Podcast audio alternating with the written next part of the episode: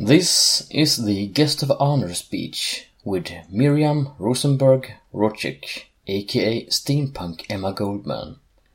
This interview was recorded at Swecon 2014, the Steampunk Festival in Gävle, Sweden. Also, the uh, sound quality is uh, pretty bad at, uh, at first, but it gets a lot better after two minutes. Svekon-poddar. En poddradio från svenska science fiction och fantasykongresser.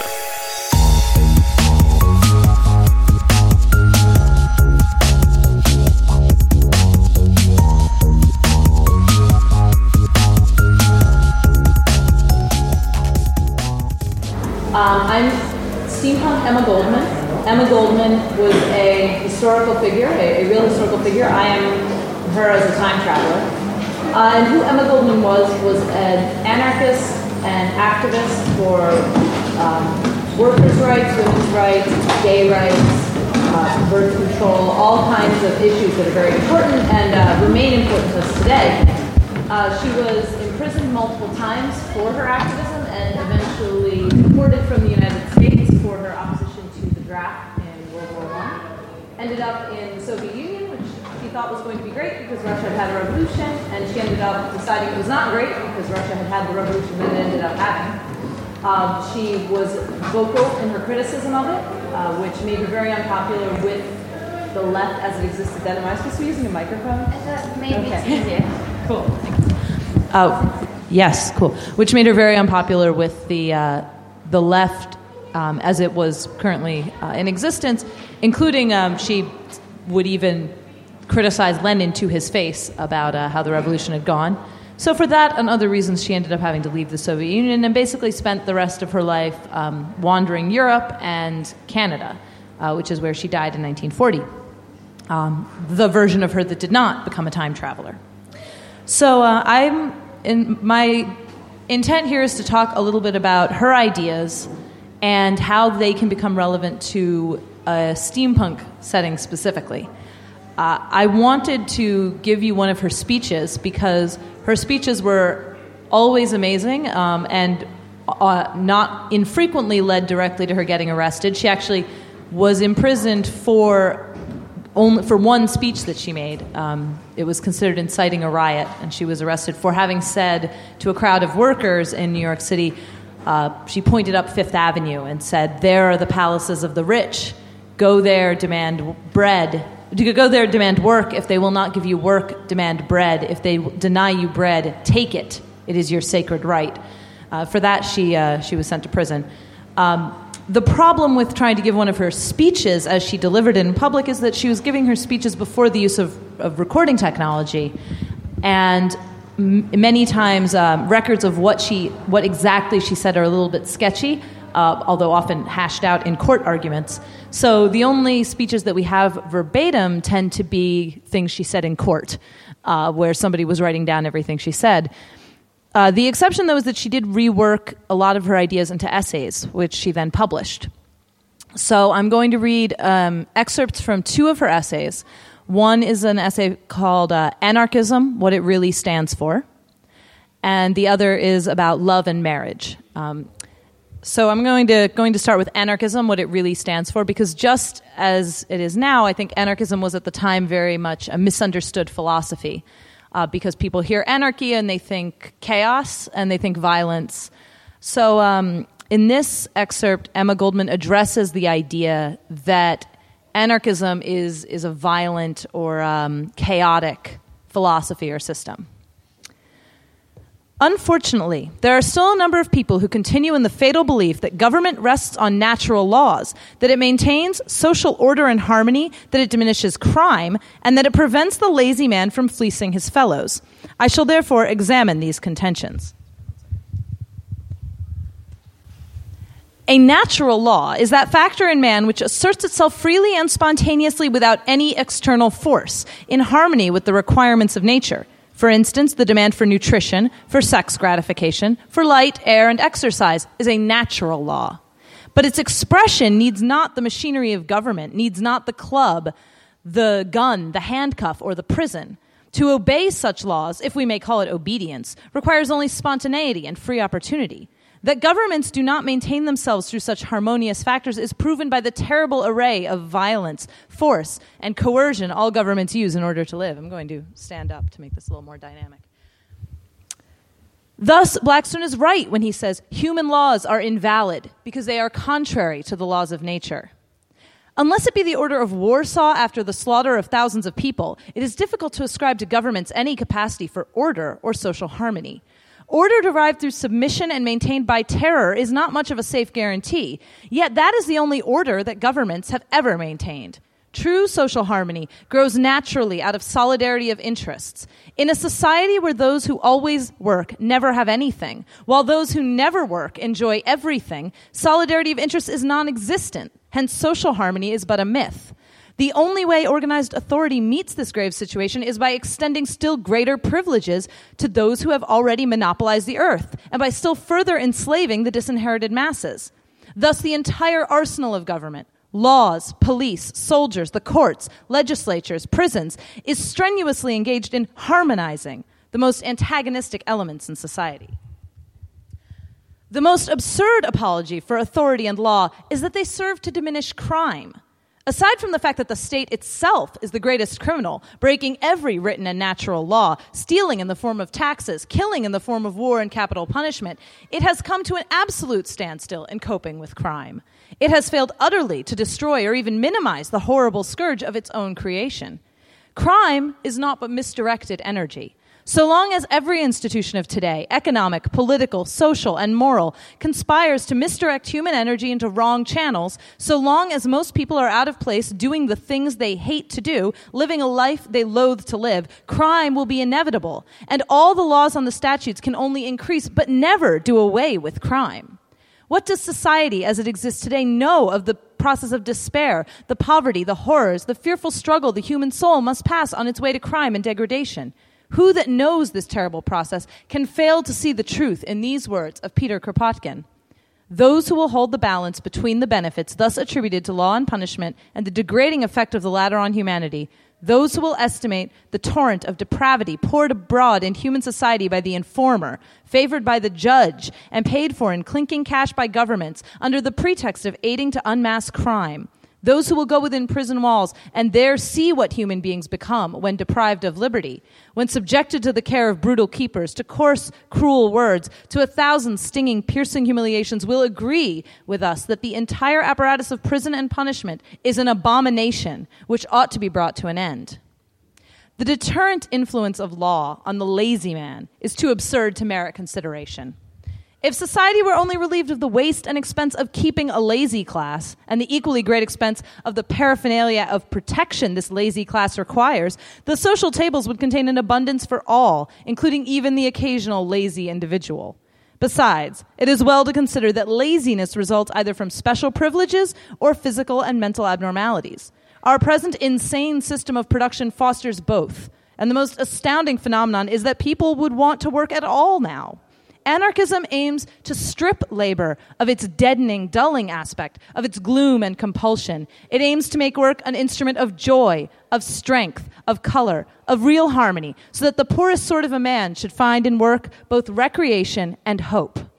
To achieve such an arrangement of life, government, with its unjust, arbitrary, repressive measures, must be done away with. At best, it has but imposed one single mode of life upon all, without regard to individual and social variations and needs. In destroying government and statutory laws, anarchism proposes to rescue the self respect and independence of the individual from all the restraint and invasion of by authority. Only in freedom can man grow to his full stature. Only in freedom will he learn to think and move and give the very best in him. Only in freedom will he realize the true force of the social bonds that knit men together and which are the true foundations of normal social life. But what about human nature? Can it be changed? And if not, will it endure under anarchism? Poor human nature. What horrible crimes have been committed in thy name? Every fool, from king to policeman, from the flat headed parson to the visionless dabbler in science, presumes to speak authoritatively on human nature. the greater the mental charlatan, the more definite his insistence on the wickedness and weakness of human nature. Yet, how can anyone speak of it today, with every soul in prison, with every heart fettered, wounded, and maimed? John Burroughs has stated that experiment, an experimental study of animals in captivity is absolutely useless. Their character, their habits, their appetites undergo a complete transformation when, tor- when Ugh, sorry, when torn from their soul in field and forest. With human nature caged in a narrow space, whipped daily into submission, how can we speak of its potentialities? Freedom, expansion, opportunity, and above all, peace and repose alone can teach us the real dominant factors of human nature and all its wonderful possibilities. Anarchism, then, really stands for the liberation of the human mind from the dominion of religion, the liberation of the human body from the dominion of property, liberation from the shackles and restraint of government. Anarchism stands for a social order based on the free grouping of individuals for the purpose of producing real social wealth, an order that will guarantee to every human being free access to the earth and full enjoyment of the necessities of life according to individual desires, tastes, and inclinations. This is not a wild fancy or an aberration of the mind. It is a conclusion arrived at by hosts of intellectual men and women the world over, a conclusion resulting from the close and studious observation of the tendencies of modern society. Individual liberty and economic equality, the twin forces for the birth of what is fine and true in man.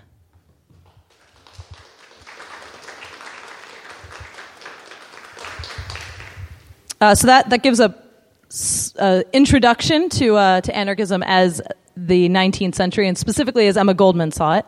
And now I want to read another sort of briefer excerpt just about uh, her perception of love and marriage, because I want to, uh, as we get into this discussion of of what. Um, bringing political radicalism into steampunk can really do for us. I want to really focus on the fact that what was being talked about in the 19th century is still radical now. There's this perception, I think, that the political battles of the 19th century have either been won or, you know, in the case of, well, women can vote now and slavery is over, which isn't even true, um, or, or that they were, you know, they were wrong. Um, so that, that we're sort of done with the battles that were fought in the 19th century. Um, and I don't think that's true at all. And I think that's especially clear in uh, an examination of how anarchists and, uh, and other forward thinkers were thinking about human relationships. So, this comes from a, an essay on love and marriage, um, where Emma Goldman has already been discussing the fact that marriage, uh, in her opinion, is not synonymous with love, um, but also that she, she believes it is a inherently oppressive state for women um, because it ties them economically to a man, um, which also means she, she um, elaborates on that, points out that uh, during the labor movement, she it was much more difficult to organize women workers because women were taught to uh, expect that they were not going to need to be a worker forever, that they would work for a few years and then get married. So there was no point in them organizing and attempting to get a, uh, a wage that they could live on or, or um, a situation that they could live with for the rest of their life because they were only doing this until they found a husband. And you know that's relevant because that wasn't only an idea then. You will hear that argument bandied about now uh, when issues of pay inequality come up. That people will say, "Well, yeah, but the expectation is that there will be another source of income in the house if it's a woman." So this is that's it. You know, by no means a uh, a settled issue, but this is more just about the uh, the concept of how she felt that by uh, by using these structures of marriage, um, by having human relationships have to go before a state and a church uh, in order to be legitimized, that this was like a real um, destructive element um, in in terms of relationships. She she herself practiced free love, uh, which is basically what we would today call polyamory, um, in that she had multiple partners. Many of her partners also had multiple partners. Uh, and that didn't always work out for her as well as I think she wanted it to, but marriage never worked out for her either. So um, there is no, there's no perfect way to do this. Anyway, I'm getting a little off track, so I'll, I'll start reading this now. It is like that other paternal arrangement, capitalism. It robs man of his birthright, stunts his growth, poisons his body, keeps him in ignorance and poverty and dependence, and then institutes charities that thrive on the last vestige of man's self respect. The institution of marriage makes a parasite of woman, an absolute dependent. It incapacitates her for life's struggle, and annihilates her social consciousness, paralyzes her imagination, and then imposes its gracious protection, which is in reality a snare, a travesty on human character. If motherhood is the highest fulfillment of women's nature, what other protection does it need save love and freedom? Marriage but defiles, outrages, and corrupts her fulfillment. Does it not say to woman, Only when you follow me shall you bring forth life? Does it not condemn her to the block? Does it not degrade and shame her if she refuses to buy her right to motherhood by selling herself? Does not marriage only sanction motherhood, even though conceived in hatred, in compulsion? Yet if motherhood be of free choice, of love, of ecstasy, of defiant passion, does it not place a crown of thorns upon an innocent head and carve in letters of blood the hideous epithet bastard? Were marriage to contain all the virtues claimed for it, its crimes against motherhood would exclude it forever from the realm of love. Love, the strongest and deepest element in all life, the harbinger of hope, of joy, of ecstasy. Love, the defier of all laws, of all conventions. Love, the freest, the most powerful molder of human destiny. How can such an all compelling force be synonymous with that poor little state and church begotten weed, marriage? Free love, as if love is anything but free. Man has bought brains, but all the millions in the world have failed to buy love. Man has subdued bodies, but all the power on earth has been unable to subdue love. Man has conquered whole nations, but all his armies could not conquer love. Man has chained and fettered the spirit, but he has been utterly helpless before love. High on a throne with all the splendor and pomp his gold can command, man is yet poor and desolate if love passes him by. And if it stays, the poorest hovel is radiant with warmth, with life and color.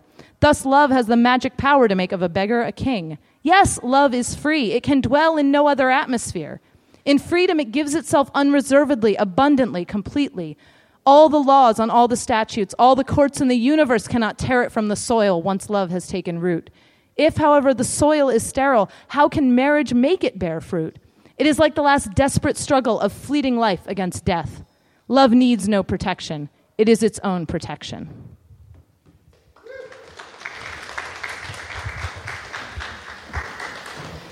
So those are those are two sort of really different uh, different speeches. The one about about political freedom and the, the other about personal freedom. And I think there's a a really great and, and beautiful idealism to these uh, to these essays, and one that I think we miss out a lot when we look at depictions of people in in steampunk fiction. Um, I've noticed that there seems to be a tendency for there to be either when people think about the 19th century and imagine the people of the 19th century, I feel that contemporary people have a tendency to either imagine the sort of idealized, stereotyped version of it, which often says more about our era and how we think of ourselves than about the uh, Victorian era itself, or there's a tendency to uh, insert characters who feel very modern, very contemporary into the past. Um, and I don't think that we need to do that, but I, I do think that we can find these incredibly radical and uh, incredibly inspiring figures in the past and incredibly radical ideas. Uh, so there's, no, there's really no reason to um, assume that if we want to write, I, I was at a, a, talk earlier this week where somebody said that in order to write a, a strong female character in a steampunk novel, you have to essentially insert a 21st century woman into the past, which I don't think is true at all. I mean, the, the woman who wrote this was born in 1869, right? And she not only is a strong and passionate character, but I think uh, in many ways is you know, has ideas that are much more radical than things that most 21st century women would uh, would even think of. So, what I want to do is sort of um, open it up as a discussion, so we can talk about how uh, how we think these ideas could play out in a steampunk context. Can we can we revolutionize society as we revolutionize technology in our fiction? And what's missing from the uh, the works that don't have that element in them that that stick with sort of the traditional view of the 19th century or the contemporary view of the 19th century without this I, without the radicalism that, that was a real element of the steampunk era. Does anybody want to? Anyone have any uh, any thoughts or questions we can, we can get going with? I much prefer a discussion to a lecture. Yeah.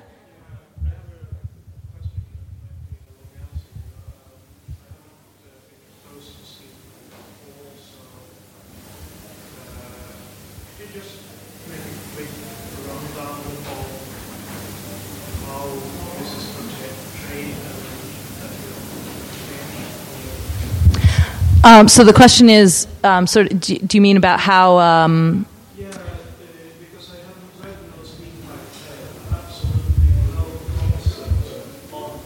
how this that you want to change is okay. Um, well, so so the question is, how is how is steampunk currently portraying um, political activists and and um, that sort of thing? I think to my mind, like like I said earlier, there's the sense that either we accept the battles as having been won, in which case we'll portray things where we feel pretty confident that uh, that that went well, like the women's suffrage movement, which definitely achieved women's suffrage, right? Um, or the uh, abolition suffrage uh, voting, the the right to vote um, or the uh, abolition of slavery, which was definitely achieved, although that's a much more complicated issue. Uh, when when things like the labor movement are portrayed, I think there's a tendency to have them serve as um, as background settings. I have I've not seen very many steampunk works that focus on on labor struggles or on um, anarchist or communist um, struggles. When anarchists appear in steampunk novels, they they tend to be portrayed as their contemporaries portrayed them, which was sort of as dangerous uh, bomb throwing maniacs, which are always a useful plot device. And it there there was there were a few anarchists who threw some bombs. Like let's not lie, um, it, it, it happened a little bit, but not not um, to the extent that it was imagined in popular fiction. But I think that trope of the anarchist bomb thrower still has has stuck around, and we do see it more more than we see things like real discussion of the challenges that anarchism brought to the idea of marriage and monogamy and a woman's role. Yeah.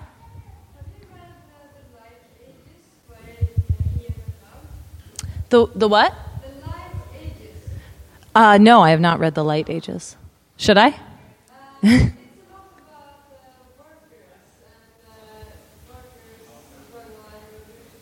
Yeah. Oh no, and understand. I'm not saying that, that there are no steampunk arti- um, artists who are addressing these issues. Oh, okay. Uh, well, for example, it, it, comes up in the the difference engine deals with a, a, revolutionary movement, but I think almost shies away from from making them too um like like too like for from keeping the focus on them too much. Um, they're they sort of not don't happen in the background, but that they, they sort of only come in towards the end of the story, and they're not it's not fully explored as a as a movement or as a philosophy.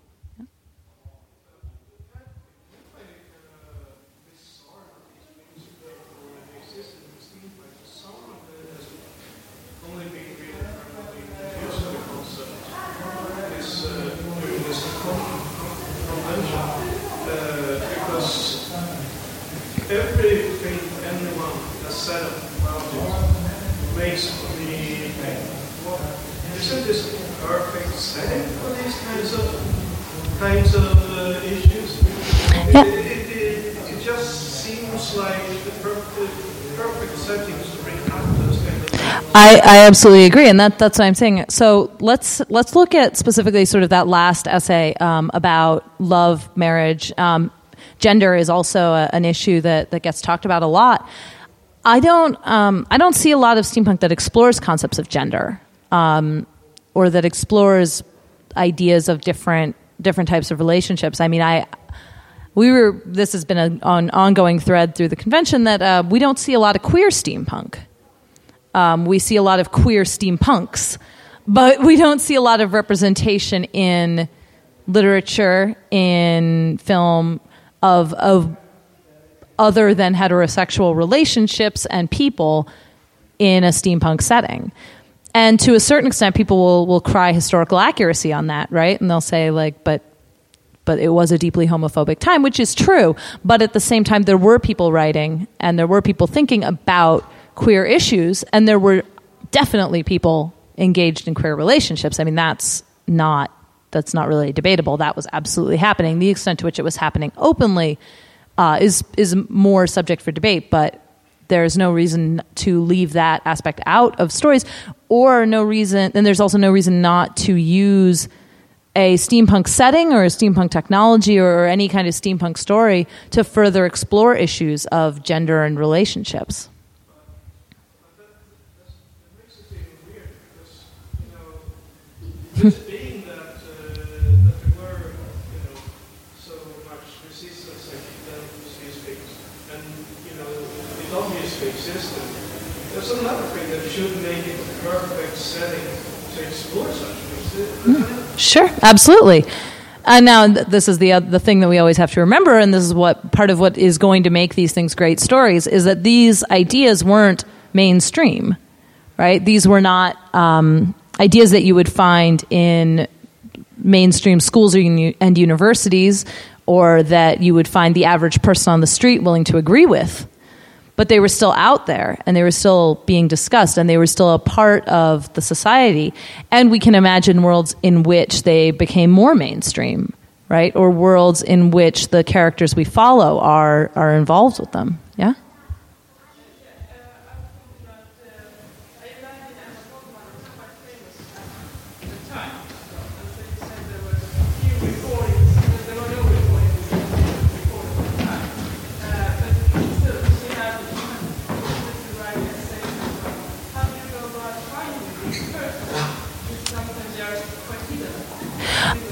In terms of in terms of finding queer histories, there's uh, there are a few writers who are um, who focus specifically on that, and it can be really really fascinating because, as you say, a lot of the the history is hidden. A lot of times, the way that we know that somebody is queer is when they're arrested, right?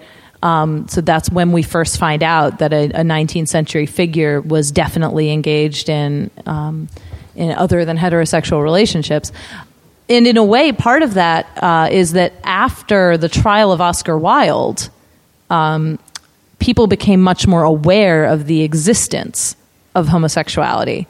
That prior to that, people had sort of had this vague sense that, well, there's just certain relationships between men that are very manly and private and that's fine and also that men could express affection towards each other very openly that women could express affection towards each other very openly that it would be not not un- be unusual for women to walk hand in hand or greet each other by kissing things like that after the trial of Oscar Wilde, people started to really scrutinize displays of affection between people of the same sex because it was an incredibly public and incredibly well publicized trial.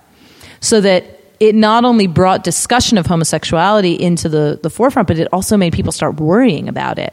So I think it had both positive and negative effects. Emma Goldman would lecture on the topic of homosexuality and would find that afterwards people would come up to her and say, I thought I was the only one. You know, that this was not a, uh, an idea that was talked about, even though it was an idea that, that people obviously had arrived at on their own. Uh, but it was incredibly important when things started getting discussed more openly. At the same time, though, it brought with it this real danger because now that people were talking about it, people knew what to look for. People knew that this was a thing they should be concerned about and a behavior that they should be policing in other people. Uh, but there, I'm trying to think if there's some good. There's a book um, called Gay New York, which is specifically an analysis of like male homosexual culture in New York City between I think 1890 and 1930 or 40, um, it's harder to get stuff from further back because there just there's just not a lot of records of it because it was a society that was deliberately uh, private and deliberately secretive. Yes.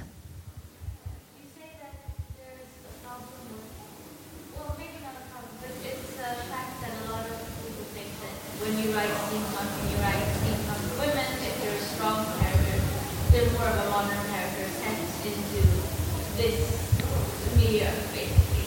And I was wondering if you think there are also other problems with this that could also take the problematic aspects of our society today and you implement them in the steampunk environment and still think of it as a concept that's historical. Like basically, you have you, you said this in the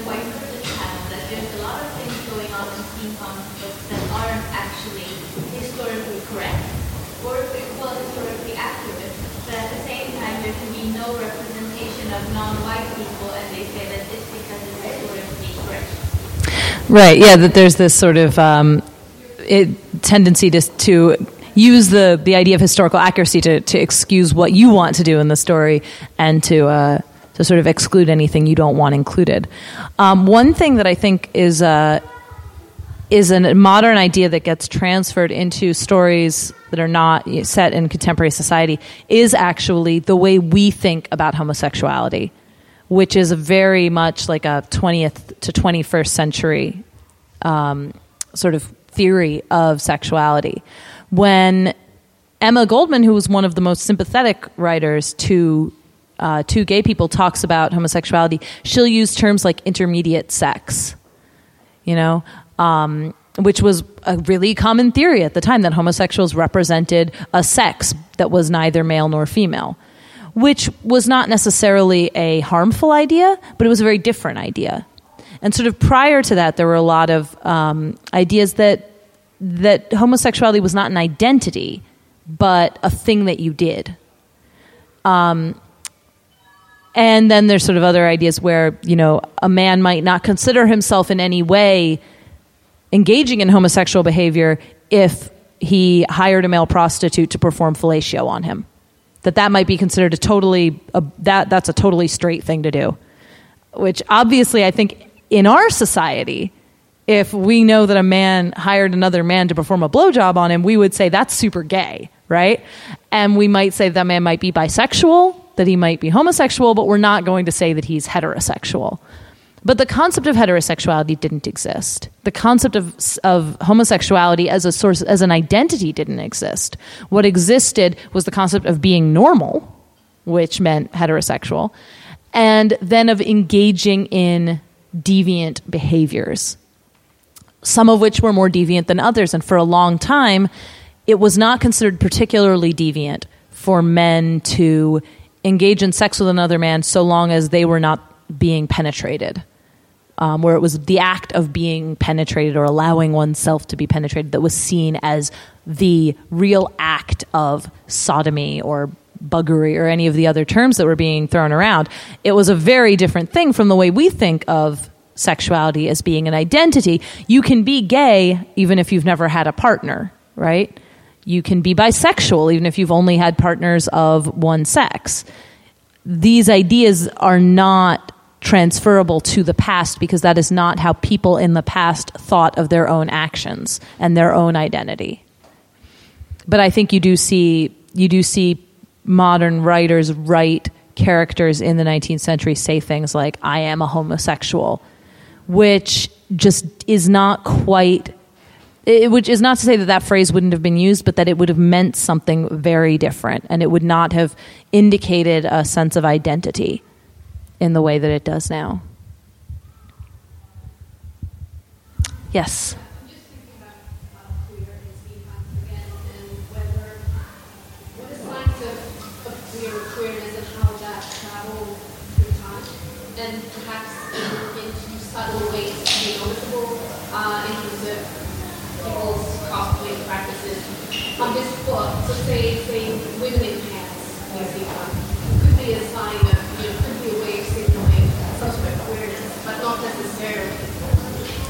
Yeah, well, women women in pants in the 19th century would have been transgressing the standard ideas of what their gender m- means. Yeah. Yeah, in certain ways. And, and, and the same thing with sort of Oscar Wilde type of masculinity, you know, flamboyant type of masculinity that we see all over the place in steampunk, which of course could be gay, but not necessarily. So, Sure.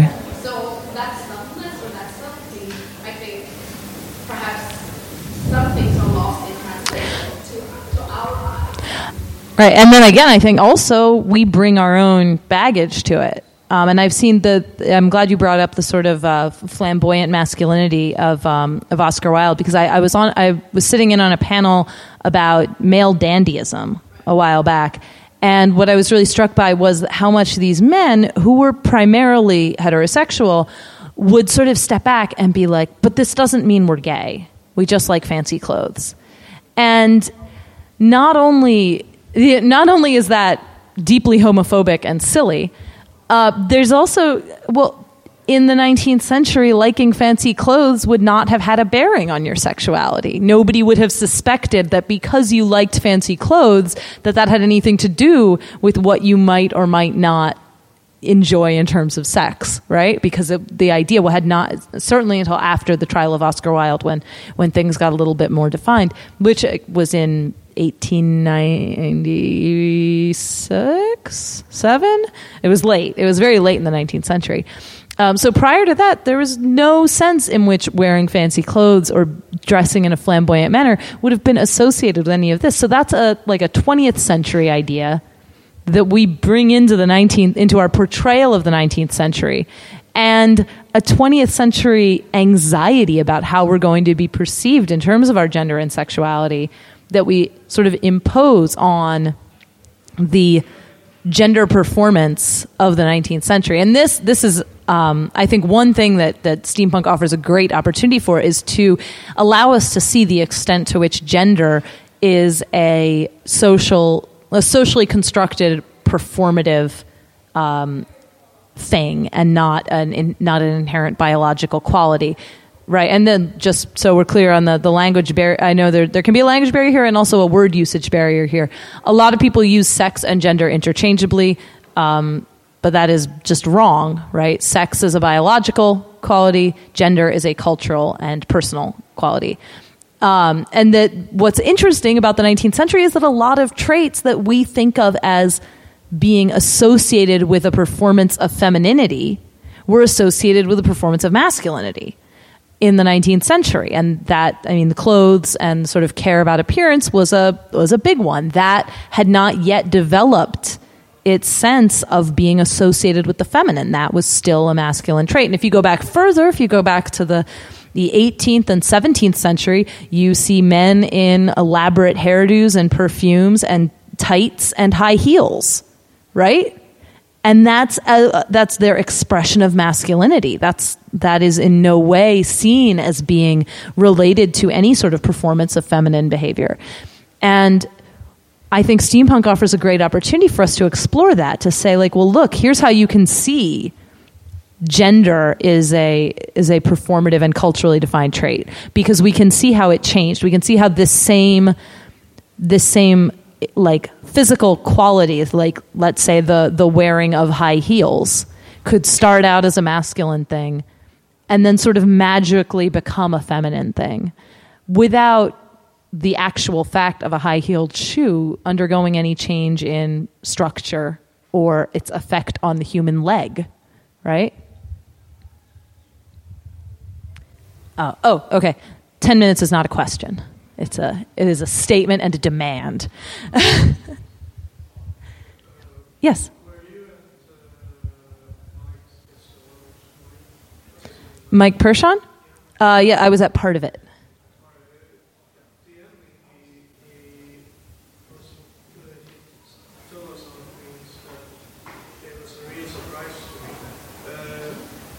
steampunk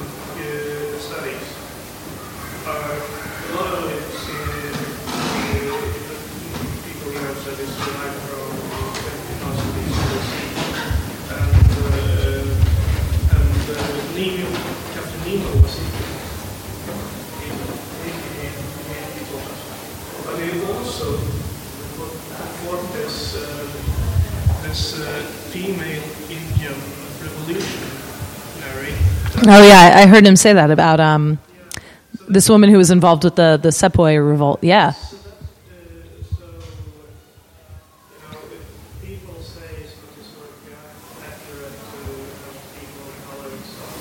Oh sure. People of color did not did not magically start existing in 1950. Shockingly.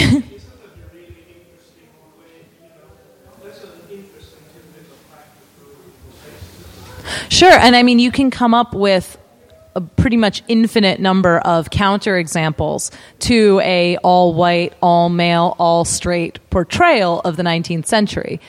And what I find particularly interesting is that a lot of times the the figures of the 19th century that people focus on, they'll sort of f- forget about or decide to not notice the aspects of them that don't sort of fit with that um, that portrayal. Um, and, the the fika that, that we did earlier, um, we were talking about how some of the figures who are, who are really iconic for the 19th century, um, like Lord Byron, one of the things that's sort of always swept under the rug about him is that he was like voraciously bisexual and would pretty much sleep with anybody who would consider it. Um, and most people did because he was apparently, you know, quite the hottie. Um, but that, that when people talk about Byron, they'll talk about him as incredibly sexual, but they'll generally only apply that to women unless they're sort of more unless they, they are unless they are trying to talk about queer issues in the 19th century and so even though he's one of the the romantic figures of the era who spawned the byronic hero who is the the centerpiece of so much literature that that we draw inspiration from people selectively remember who his romantic conquests were. And they selectively remember that they, they they sort of turn him into a straight person because that's easier to that fits better with their historically accurate conception of the 19th century as homophobic instead of recognizing that what the 19th century was was complicated. Which means that the fact that it was deeply homophobic did not mean that there were no gay people right and again that this is getting into that thing i was talking about before which is that when we say gay people we're really imposing an identity that we have since constructed on people who would probably not have called themselves that.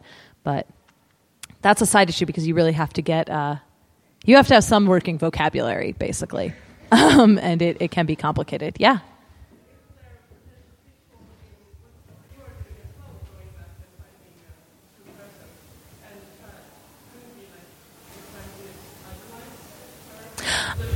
think I think there's a definite concern about that, and I, I try not to idolize um, Emma Goldman. I know she she made a lot of mistakes, um, and I, I do recognize that.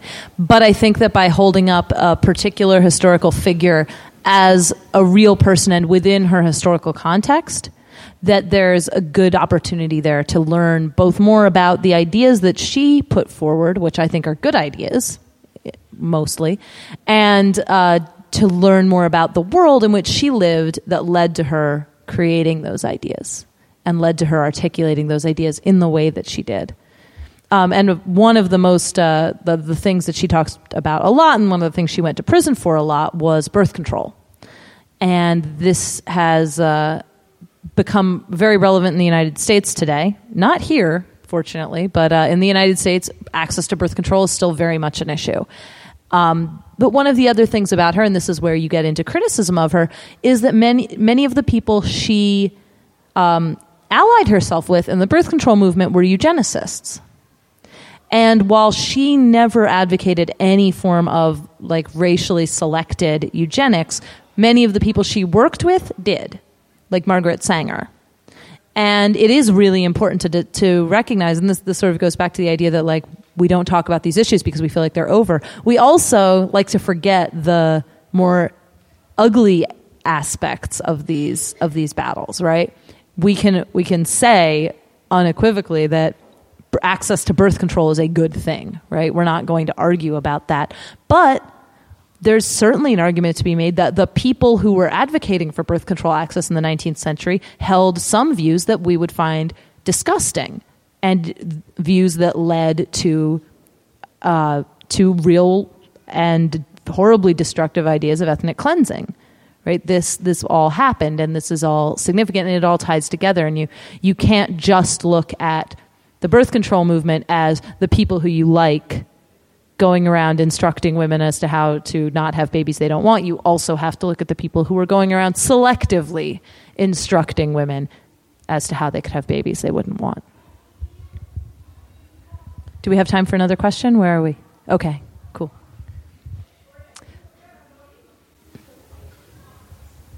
Any other questions? Did I, did I cover everything about radical history in the 19th century? Yeah?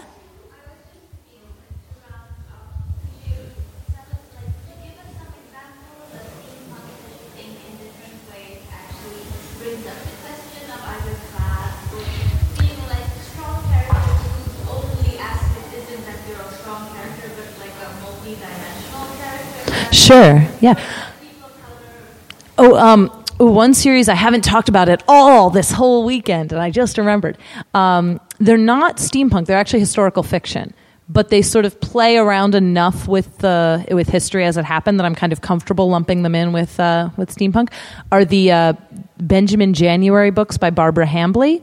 The first book is called A Free Man of Color, and they tell stories of a free men of color in Louisiana at the time of the Louisiana Purchase, which is the time that the state of Louisiana and all the states above it became a part of the United States when they had previously been a part of France. And that had great significance for people of color living in those areas because the laws that the US had about race were very different from the laws that France had about race. Uh, and the main character in these books has trained as a surgeon in France and he's a musician, and he's come back to New Orleans, the city of his birth, uh, where he finds that nobody will hire a black surgeon, so he has to make a living as a musician, and then he solves crimes. It's great. But one of the things I really like about it is that he, as a black man in the 19th century, is very, very well portrayed, and his place in society is constantly examined. And the way that people react to him is something that he, as the viewpoint character, is constantly scrutinizing and constantly examining. Um, also, sorry, the author is Barbara Hambly, H A M B L Y. Uh, but something else that, that she does really well is that there that the woman that he ends up falling in love with is a a free woman of color who is a scientist and he never make she never makes that seem anachronistic. She is a woman who who teaches school and has an interest in science. And her interest in science is sort of seen as like a pleasant eccentricity by most people around, which is probably how a, a middle class woman who dabbled in science would be viewed. But she never seems, she never, for example, it would never occur to her to think that um, as a woman, she ought to, she never, that, that she ought to be um, engaging in the same activities that her husband engages in. There are certain ideas of propriety that she has, even as a very independent, intellectual, and intelligent woman. There are just ideas that are not going to, uh, that she's not going to get past as a 19th century woman. She's not going to um, go into a house with a strange man um, where she doesn't, you know, where she doesn't have a male chaperone to make sure that that's okay. You know, there are just certain ideas that that are not going to apply to how she lives her life, and I think that that's really well done. So I went on a little bit of a tangent there and talked too much about that. So I'm going to say another book really quickly because I'm probably running out of time. Um, Catastrophone Orchestra. Um, published by Combustion Books, is a very good um, sort of telling of the of a steampunk underbelly of a city, uh, but one that engages with anarchists and um, revolutionaries of all kinds, including animal rights activists, who are an, an as yet untouched upon activist group that I, I have not mentioned until right now. But uh, that really gets into all of these ideas. It's a, it's a very short read um, of interconnected uh, short stories. It's very good. Um, and uh, we had Cory Doctorow read a story called Clockwork Fagin earlier this week. That was a very good one too. That dealt with like the formation of a workers' collective. Um, so there are definitely people dealing with these issues. They're they are out there, and uh, and I think there should be more of them. And I think we should bring up these issues whenever they come about. But the main thing that I want us all to talk about is, and to think, continue to think about is that the social ideas being brought forward in the 19th century were as radical as the new technologies being brought forward. And we should think about how the way people were thinking about society changed the world as much as we think about the new techno- about how the new technologies were changing the world. And I think that's oh, it's perfect. Time. Thank you.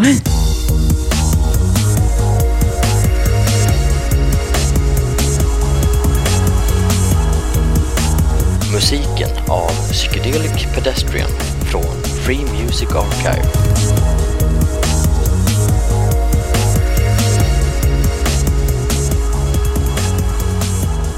Besök gärna vår hemsida på svekonpoddar.se